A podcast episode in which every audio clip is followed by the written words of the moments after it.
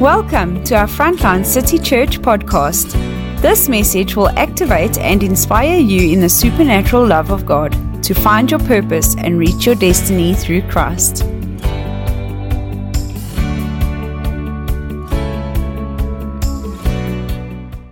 Amen. Thank you, Deacon Mups.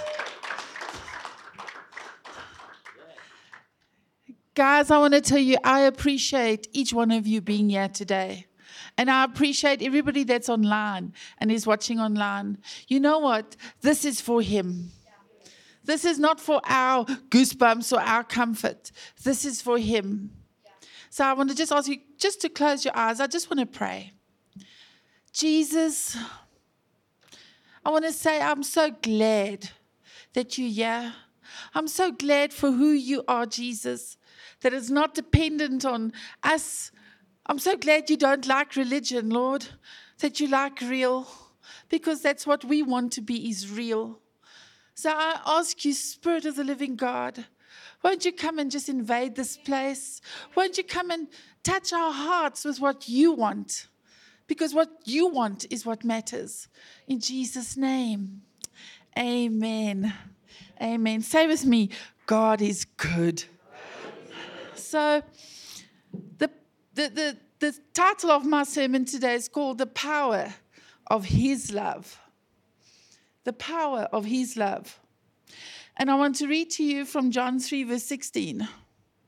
For God so loved the world, he gave his only begotten Son. For God so loved the world, he gave. The definition of love is giving. The definition of love is to give. The world's definition is what can I get? What are you going to do for me? How are you going to love me? God's definition of love is for God so loved the world that he gave. So, God's definition of love is God loved you. God loved you, each one of you, irrespective of your mistakes, irrespective that you don't meet the mark. He loved you so much that he gave the most precious thing he had. That was part of him, his son, to pay a price that you don't have to pay that price. What incredible love is that? We can't begin to even understand or conceive what that love is all about. I'm going to share a little bit with you today. Um, some of the things that I've journeyed through with love, with God's kind of love. And I just feel that this last month I've, I've done quite a lot of counseling, and everything is back to people understanding what is God's love for them. Because if you understand what God's love for you is, you can walk into a whole new freedom. One of the times I remember when I encountered God's love, I didn't deserve it. I We'd gone through many years ago, we'd gone through really difficult time in our lives, in our ministry, and um, people that we had related to and respected in the ministry seemed to have been offended with us, and they'd gone out of their way to blacken our names on public TV. Wherever we went, if we went to visit another church, they would phone that pastor of that church and say, Watch out for Hannes and Mandy, they're bad. And I got angry. I was hurt. The persecution devastated my family. It caused such hurt. And I remember the one day after I'd been walking in town and I'd seen people and I went to greet them. They crossed the road, so they didn't need to greet me. And it's people I'd loved and cared for. And my heart was broken. And I went home. I remember standing in the passage of my house, shouting at God and saying, God, this is not fair this hurt, this situation, what I'd meant, we, we lived for you, we, we done everything that we believed was right for your glory. It's hurt me beyond measure. It's hurt my family. It's hurt my husband. It's hurt my children so deeply that they didn't want to be in church anymore because they, they saw ugly. I remember shouting it got so angry in the passage. And after about half an hour, I went to the bedroom and I fell on my knees next to my bed. And I remember saying, God, I don't even know if you're real anymore. I don't even know if it's worth serving you. I want these people to die. I want them to suffer the hurt that we've suffered. And suddenly, I felt somebody sit on the bed. And the atmosphere in the room changed. And every atom became alive with the presence of God. And you know what? In that moment, he said to me, Mandy, they persecuted me. It's not about you, Mandy. This is about me. So give me this. Give me this pain.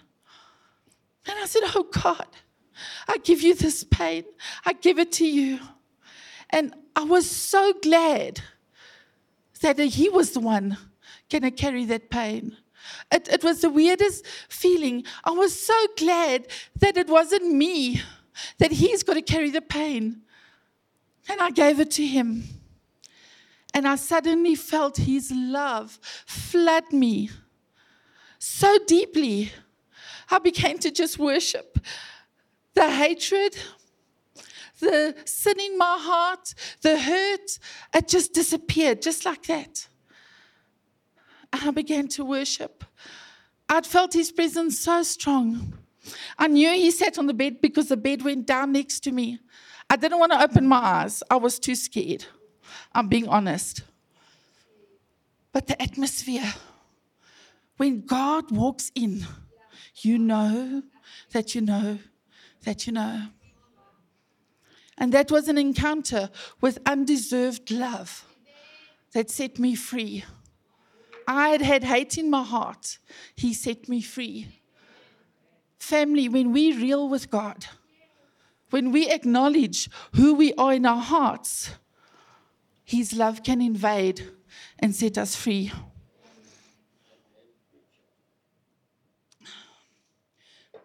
You know, the Bible speaks about, in, in the Greek in the Bible, it speaks about seven different kinds of love. I'm just going to talk about two different, uh, four different kinds. And the first one I'm going to speak about is a love called eros, erotic, romantic love. Okay? That's the intense sexual desire that you have for someone. Now, God intended eros to only take place between a husband and a wife. That's God's intention. That's what He wanted. Why? Because it's the intimacy of Eros is a picture of the love of Christ for His bride. That's you and me. This is why Eros is a sacred thing, it's a holy thing. Satan comes and he wants to pervert it. So he begins to call Eros, oh, love. So everybody that sees somebody and they think, oh, baby, this one's somebody cute. What happens? Lust. It's lust. And then people end up stepping across the mark because they don't control that. It's not submitted to God in the godly fashion, what God created Eros to be in the first place. You see what I'm saying? So people then allow this to race through them and they end up stepping over the mark. There's some here that have in any kind of aspect. And what does the Bible say? Jesus says it even tougher. If you've thought it, you've done it. Ouch. You're just about all guilty. Hey? The Bible says there's nothing new under the sun. Hey, come on. I've been guilty of thinking bad things. I'm sure some of you have as well. Somebody wave a hand at me that I don't think I'm the worst. Thank you. Thank you. Okay. So, right, we get this. There's this eros erotic love, and that's for intended between a man and a woman as God created it to be. The next kind of love is philia, which is an affectionate friendship love. He's my pal. She's my pal. We're best friends. Hey? We all need philia in our lives. We all need friends that are real and genuine and then we can just pour our hearts out to, and they'll tell us straight whether we're doing right or wrong, but they'll still love us. And they'll be there and they'll sympathize, and we can joke with and have good fun. Hey? It's an affectionate love. It's between good friends. It's between good that that philia is between a goodwill sense of goodwill between somebody that you admire and or that you look up to. That kind of love is we, can see that kind of filial love with Jesus with, between him and his disciples. I mean, they were a weird bunch, okay? Sort of like you lot, all right? But Jesus loved them. He philiaed them. He wanted to be their friends. In fact, in the book of 1 John 3, verse 16, it says, But by this we know love, because he laid down his life for us. And we also ought to lay down our lives for the brethren. That word, that love used there, is the, the word philia. Hey? It's a friendship love. Philia. Do you love your neighbor? that you're willing to lay down your life. Jesus takes it one step further.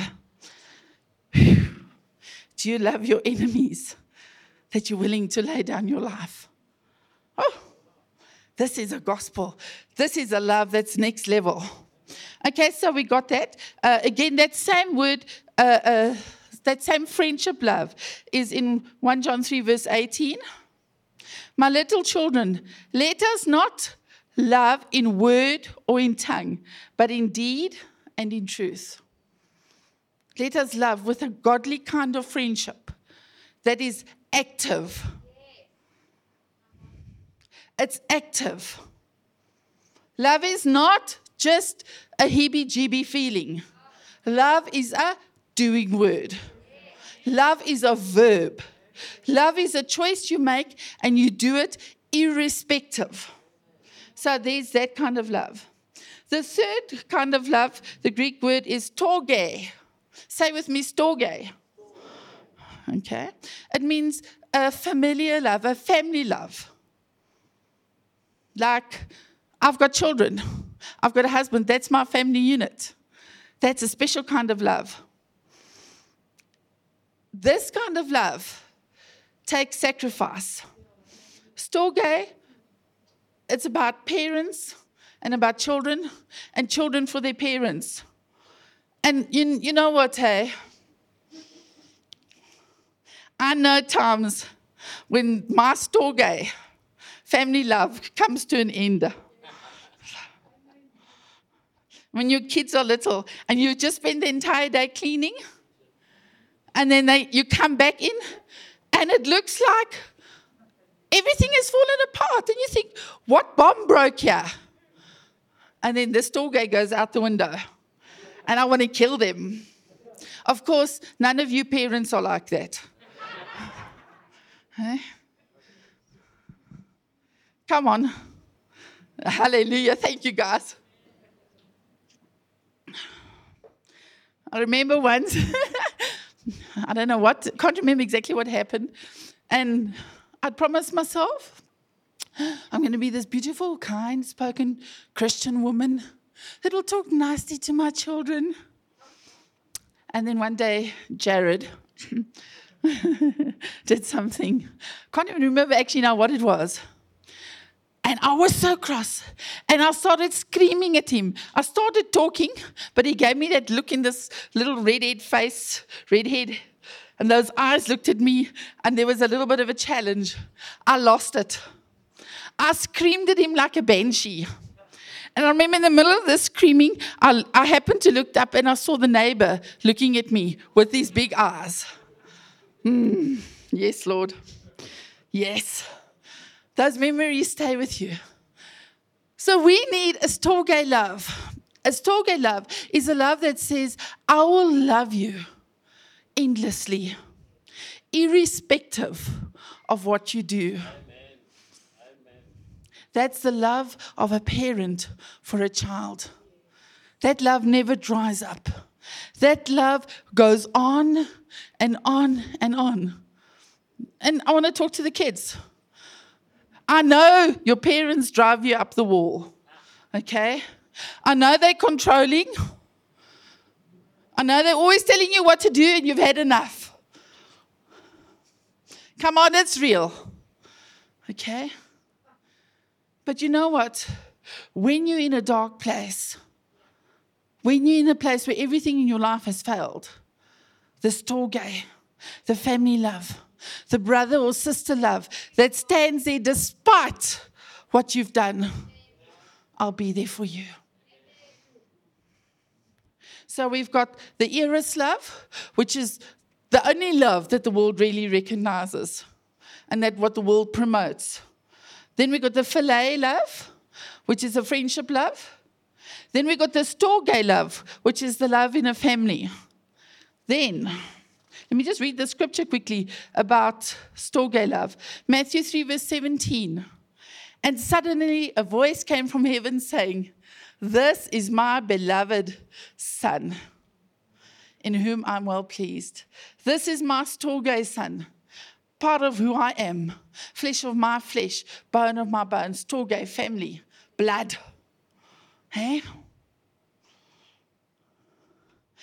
The next one we get, the greatest one, and that's the one I'm going to talk about today, is agape. The Greek word is agape. Say with me, agape. Agape love is the most special, it's the most respectful of all loves. This is the love that Jesus refers to again and again and again in the Bible. It involves being caring more for others than for yourself. Jesus' example of agape love is where he willingly gave himself to be crucified. Willingly. Just hold on a sec, it's hot up here. He willingly gave himself to be crucified. He gave. Agape love is a love that says, I will give so that you can receive. Jesus said um, in Matthew 22, verse 37 to 39, Jesus said to him, You shall love the Lord your God with all your heart, with all your soul, and with all your mind. This is the first and great commandment. And the second is like it you shall love your neighbor as yourself. We've all heard this. So let's define it a little bit more. When Jesus says you shall love, that means you shall agape. Agape. You shall love the Lord your God with all your heart and with all your soul. And when I read that, the Holy Spirit reminded me there's a scripture in Jeremiah chapter 32 where there's a little part of it halfway down, round about, I think, verse 40 or somewhere around there, where God begins to reveal his own heart. And God says, I want to do good for you with all of my heart and all of my soul. Wow. Wow.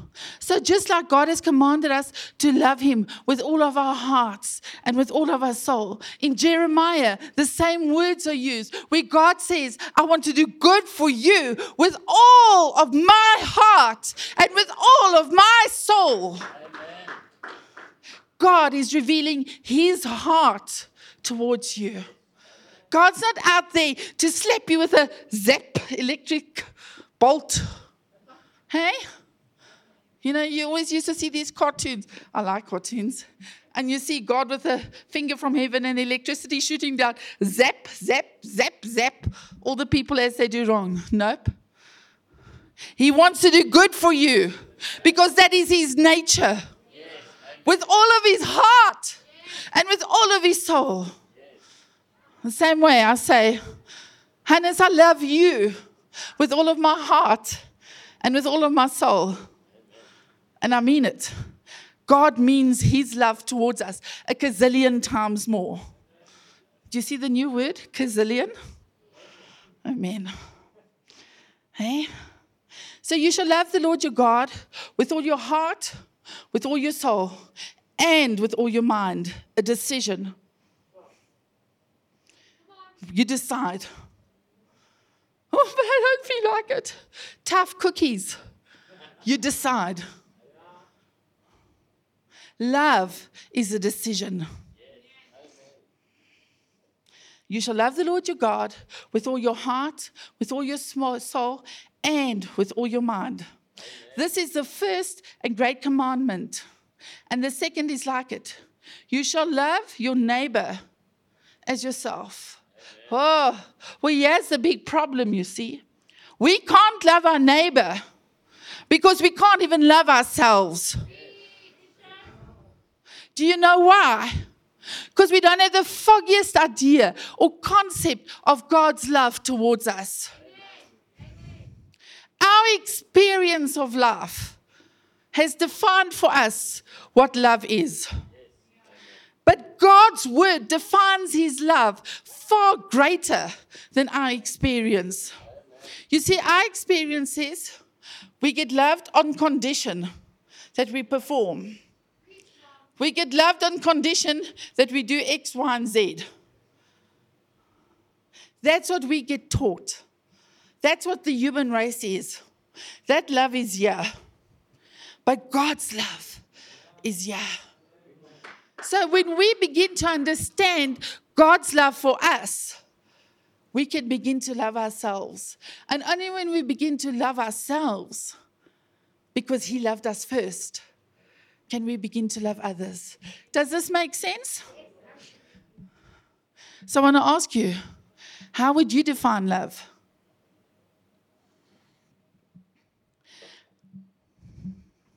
Let's go to the good standard wedding ceremony, everything ceremony scripture. 1 Corinthians 13, verse 4 to 7. And I want to read it from the Passion. Listen to this. Love is large and incredibly patient. Your love is gentle and consistently kind to all. it refuses to be jealous. Okay, you say you're not jealous, hey? Well, when somebody comes in with their Lamborghini, you're going to say, oh, he's so lucky, you know. Mm. I wonder how much that cost him. Come on, guys. It refuses to be jealous when blessing comes to somebody else. Love does not brag about one's achievements nor inflate its own importance.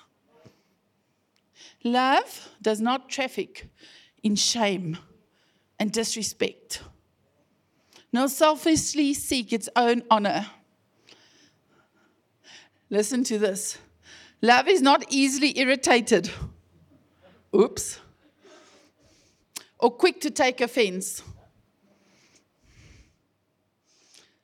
Love joyfully celebrates honesty and finds no delight in what is wrong. Doesn't delight in what is wrong. Now, now, what about that brother that did you wrong? Hey? And then they get something bad happens to them, and you think, yeah, you will, boss. You wanted to. Don't touch God's anointed. Hey, that's not love, is it? I've been there. Guilty. Love is a safe place of shelter, for it never stops believing the best of others. Love never takes failure as defeat, for it never gives up. I want to read it to you slightly different. For God's love for you is large and incredibly patient. God's love for you is gentle and consistently kind. God's not jealous in an ugly way over you. God wants to bless you. with all of his heart and with all of his soul. God wants you to achieve because you're his child. God does not want you to walk in shame and disrespect. He wants you to get ahead. God's not irritated at you, not at all. Even if you've come to Him the hundredth gazillionth time with the same prayer request, God doesn't take offense at you. He loves you. God celebrates you, especially when you walk in honesty. God doesn't get vindictive when you mess up. God's heart breaks for you when you sin. God's love is your place of shelter. God never stops believing the best of you. God doesn't accept your failure as defeat because He will never, ever, ever, ever, ever give up on you. You see, that's how God sees us. Most of us can't believe that God sees us that way. So we can't accept it. Yeah, Pastor Mans, it's easy for you, you know? No. I am in a work in progress learning about the love of God. Do I often mess it up? For sure. Okay? I haven't attained this kind of love yet. But what I can do is I can pray and say, God, you're going to show me how to love this way. On my own, I can't. But it's as I begin to grasp and I begin to believe that God's love for me is actually greater than what I ever thought possible. Then I can begin to say, okay, mans, you can do this. Yes, you messed up here, but it's not the end of the world. God loves you, God's got your back. You can do this. Amen. And then, in the same way, I can begin to do that for others. In the same way, I can begin to do that even for my enemies because it's not based on how I feel, it's based on what He says and a decision I take to walk in His kind of love. I promise you, I've said this before. Love between a husband and wife can fail. Wake up one morning and I look at him and I want to kill him. I do. He irritates me. And I'm sure one or twice I've irritated you as well.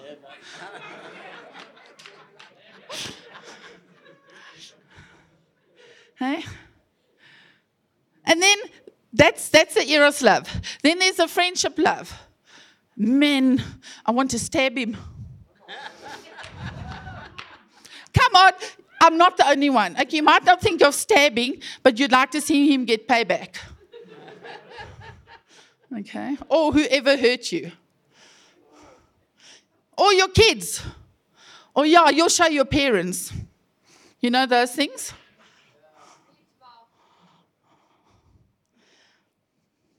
How do you love?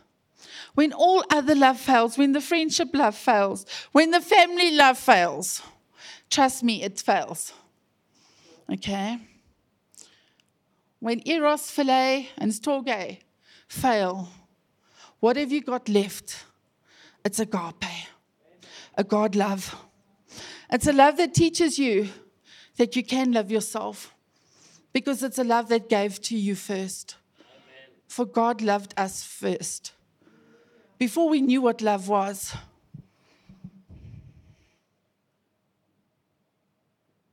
as I'm talking here, some of you are sitting here and you've had pretty raw deals of love.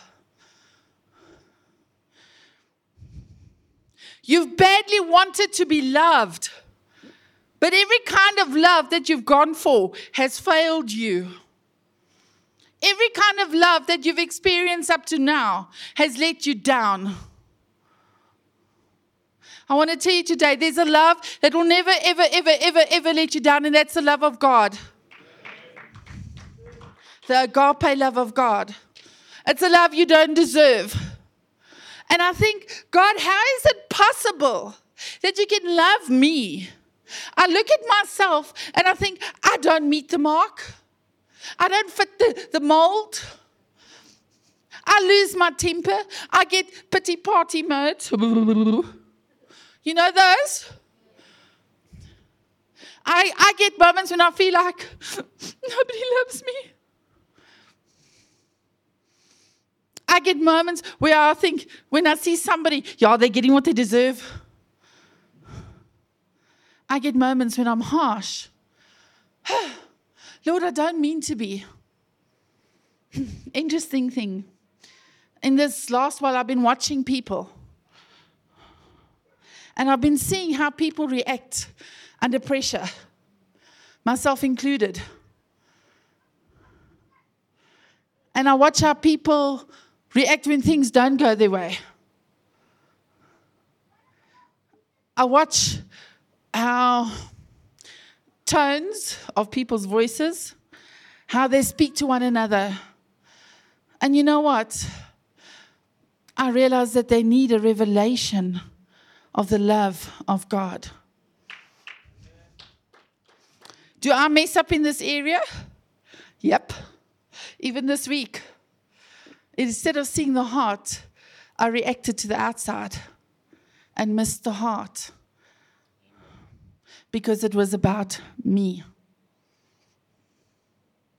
You see, God's love says, doesn't matter how I feel. If I can lay down my life for my brother or my sister or my enemy, that they can encounter Him, that's worth it. That's what love is. Say again for me agape. Agape. Tell the person next to you they need agape.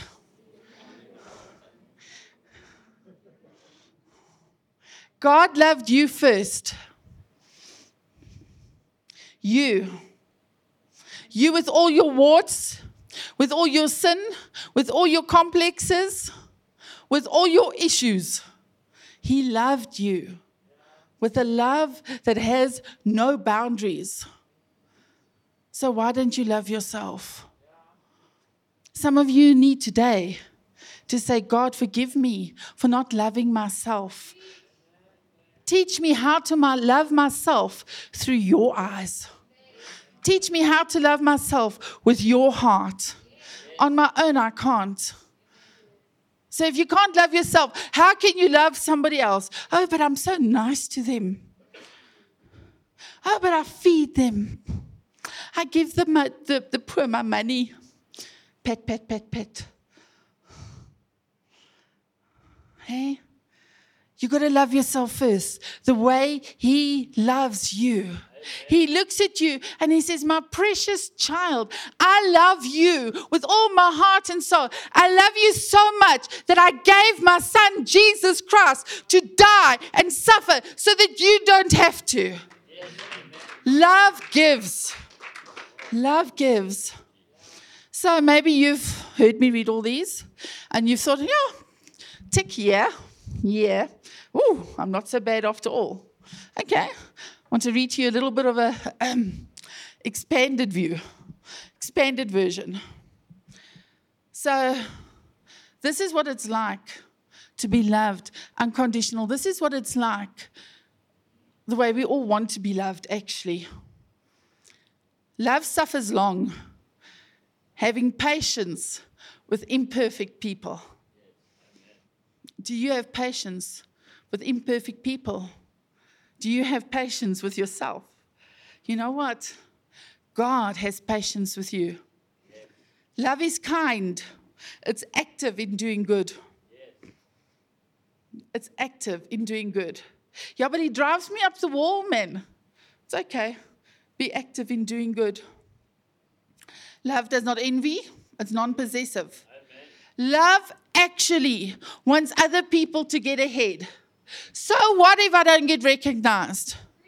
So what? So what if my gifting isn't being seen? It doesn't matter because I know God loves me. And I love myself. And I love others so much. I'll be willing to serve them irrespective whether I ever, ever get any recognition or not. That's love. I lay down my life. I don't lay down my life so I can get recognized as a big Peabody with his incredible preaching gift or whatever. I lay down my life. It wants other people to get ahead. Love does not parade itself. Love is not puffed up. It's not all about me. This is one I see so much in this day and age. Love does not treat others arrogantly. Well, I know better. And because I know better, you don't know anything. We wouldn't like God to treat us that way, would we? Love does not behave rudely. Ouch. Love displays good manners and courtesy. Okay, now, all of you, I know you up to here, you've all ticked yes, yes, yes, yes. Love does not seek its own, demanding attention for its way. Yeah, but you know, it's about me and what I feel, and you're going to meet my love, and, and you're going to do what I want you to do, and you're going to meet my expectations, and only when you've met my expectations, then I will love you back. Come on. That's the way the world operates. That's the society we live in. If you do X, Y, and Z, then I will love. And I will do X, Y, and Z. Why do you think we have the greatest epidemic of divorces? Now, I'm not nailing people that have got divorced, okay? Divorce happens. It's not the unforgivable sin, okay? God hates divorce because of the pain and the destruction of the family. But it's not the unforgivable sin. And God can restore and put things right and heal things beyond measure. That's the God I know.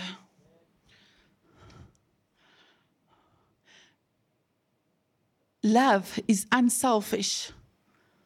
Oh, I did my way. What about me? Love is not provoked. It's not irritable, touchy. It's not on the defensive always. Oops. We tend to be on the defensive, especially when we have rejection issues. Love is not rough and it's hostile, not hostile. Love is graceful under pressure. Dad always says, if you want to find a punch in, the cyclist Lynn will agree with me. And if you, if you want to find a punch in your tire, put it underwater and see where the bubbles come out. When it's under pressure, you find where the bubbles come out. That's sort of like I say. And I watch and I see and I listen. And when I see the pressure and I see the bubbles coming out when things don't go our way, even within the church, how we respond to people. And I think, mm, Lord, that one's got a long way to grow in finding your love for themselves. We want people to have this kind of love for us. We want to be loved like this. Let us love first the same way he did. Love thinks no evil. Love does not keep an account of wrongs done to it. I'm so glad God doesn't keep an account of wrongs I've done to him. Hey? How about we erase the wrongs that others have done to us? Yeah, but you don't understand. In 1975, he took the remote from the TV.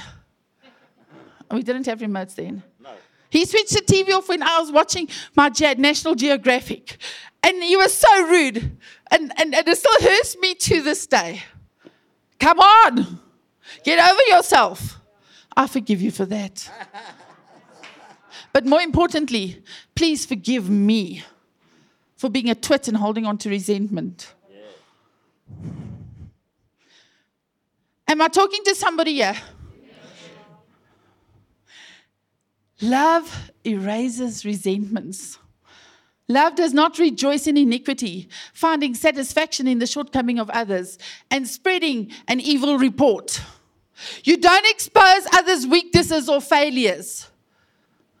Church of Jesus Christ, gossip is evil. If you've got nothing good to say about somebody, shut up. Sorry, I'm calling it like it is. You wouldn't want people to say things about you. You wouldn't want people to discuss your weaknesses behind your back. Stop doing it to others. God gives you the benefit of the doubt. He believes in you. It's time you give others the benefit of the doubt. Love rejoices in truth, aggressively advertising the good. When last have you aggressively advertised the good? When last have you aggressively advertised the good? Love bears all things, defending and holding people up. Love believes the best of people and credits them with good intentions, even if they mess up. You would really love God to credit you with good intentions, even if you've messed up and sinned big time, hey? Come on. Credits him with good intentions. Love is not suspicious. Love does not accuse. Satan is the accuser. Some of you are sitting and you've got voices accusing you in your head, saying you could have done it better, you could have done it different, you should have, and all those things that Satan refused to listen. God doesn't accuse, He convicts so you can repent and change. That's love. Love hopes all things never giving up on people, but affirming their future. I spoke to a teenager this week, and they said, My parents always compare me to others. They're always telling me how I fall short, how I messed up, how I don't meet the mark. And I feel terrible about who I am. And that really struck me. And I had to make the decision that what comes out of my mouth, even if what I'm saying is justified, even if what I'm saying is right, I will not compare people to other people, especially my children or my parents. Hey, Connor, you've really got a nice mom and dad. I didn't have one. You know, my mom was an alcoholic. My dad wasn't interested. You're so lucky. And then my poor dad and mom tried their best, but I can't see it.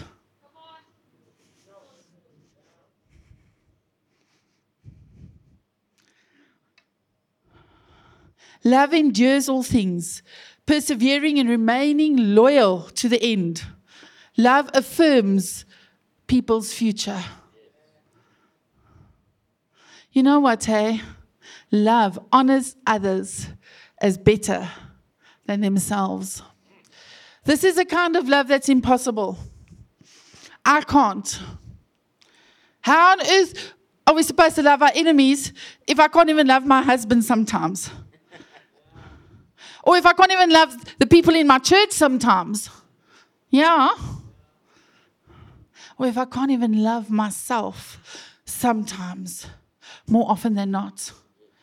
The only way is I've got to make a decision that God, I choose to believe you, that you love me with a love that's far beyond my experience.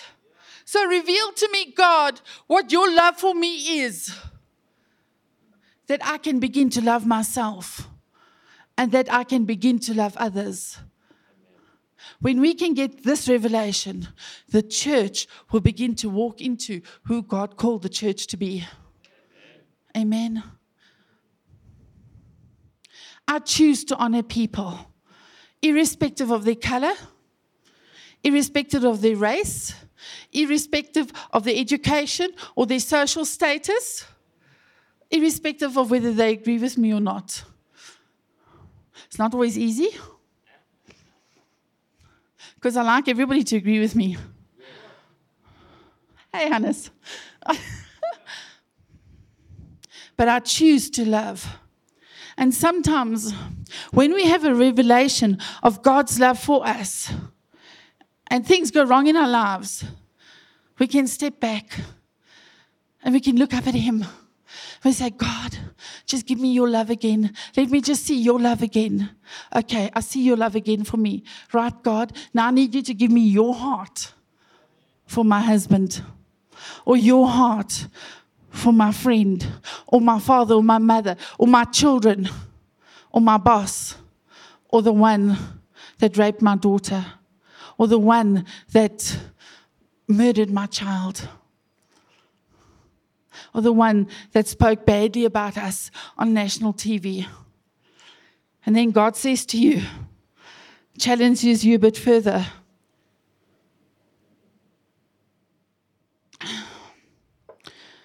when those very ones that spoke badly about us on national TV and persecuted us, when they went through a hard time, instead of me rejoicing, we cried, Hannes. Do you remember that? Our hearts broke, and we decided to be active in love. And we decided to bless our enemies. And we took them on a holiday of a lifetime. We paid for them, we bought them food, we paid for their flights. We spoiled them. Not so that I could get a pat on the back or Hannes, but it's because we began to have a revelation of His love for us that we could love our enemies and do good to them. That's love. Every other love, all the other kinds of love will fade. What sustains is the agape love. It's agape love. It's a decision you take based on who He is and the way He loves you. And then you can love others and yourself. The greatest, the greatest love is agape. 1 Corinthians 13, verse 13, the Passion Translation. Until then, there are three things that remain faith, hope, and love. Yet love surpasses them all. Agape love. So, above all else, let love be the beautiful prize for which you run.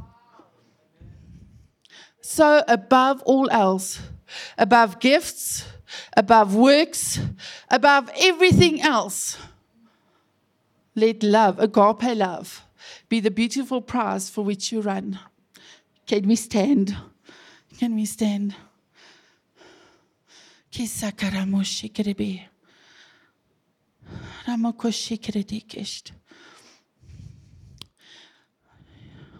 You know what, hey? I would love to hug every single one of you.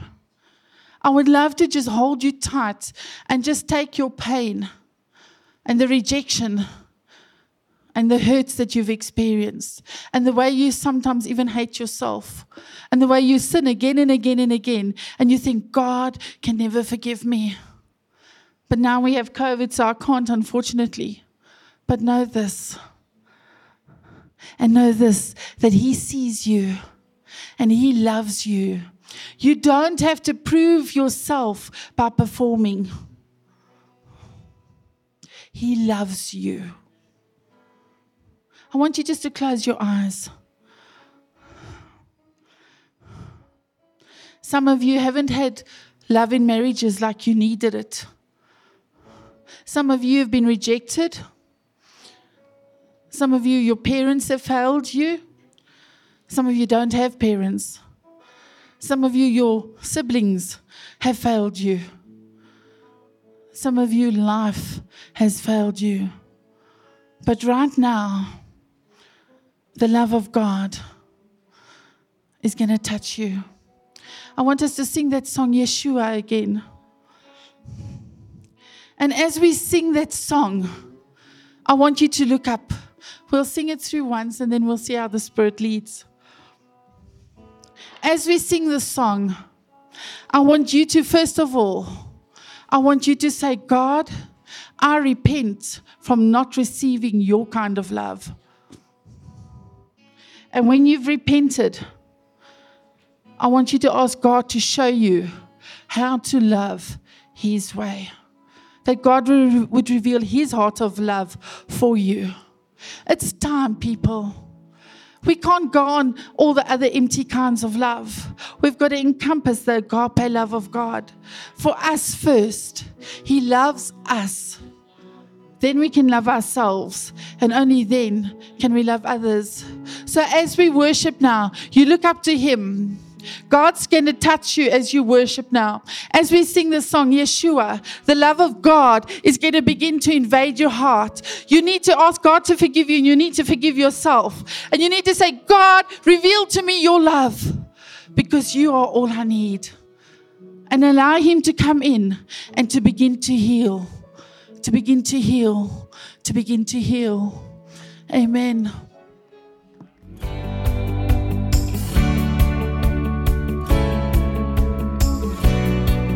We hope that you enjoyed today's message. Our services are streamed live on our Facebook page every Sunday morning at 9:30. For more information and resources, please go to our website www.frontlinecitychurch.co.za or look us up on Facebook, Instagram, and YouTube.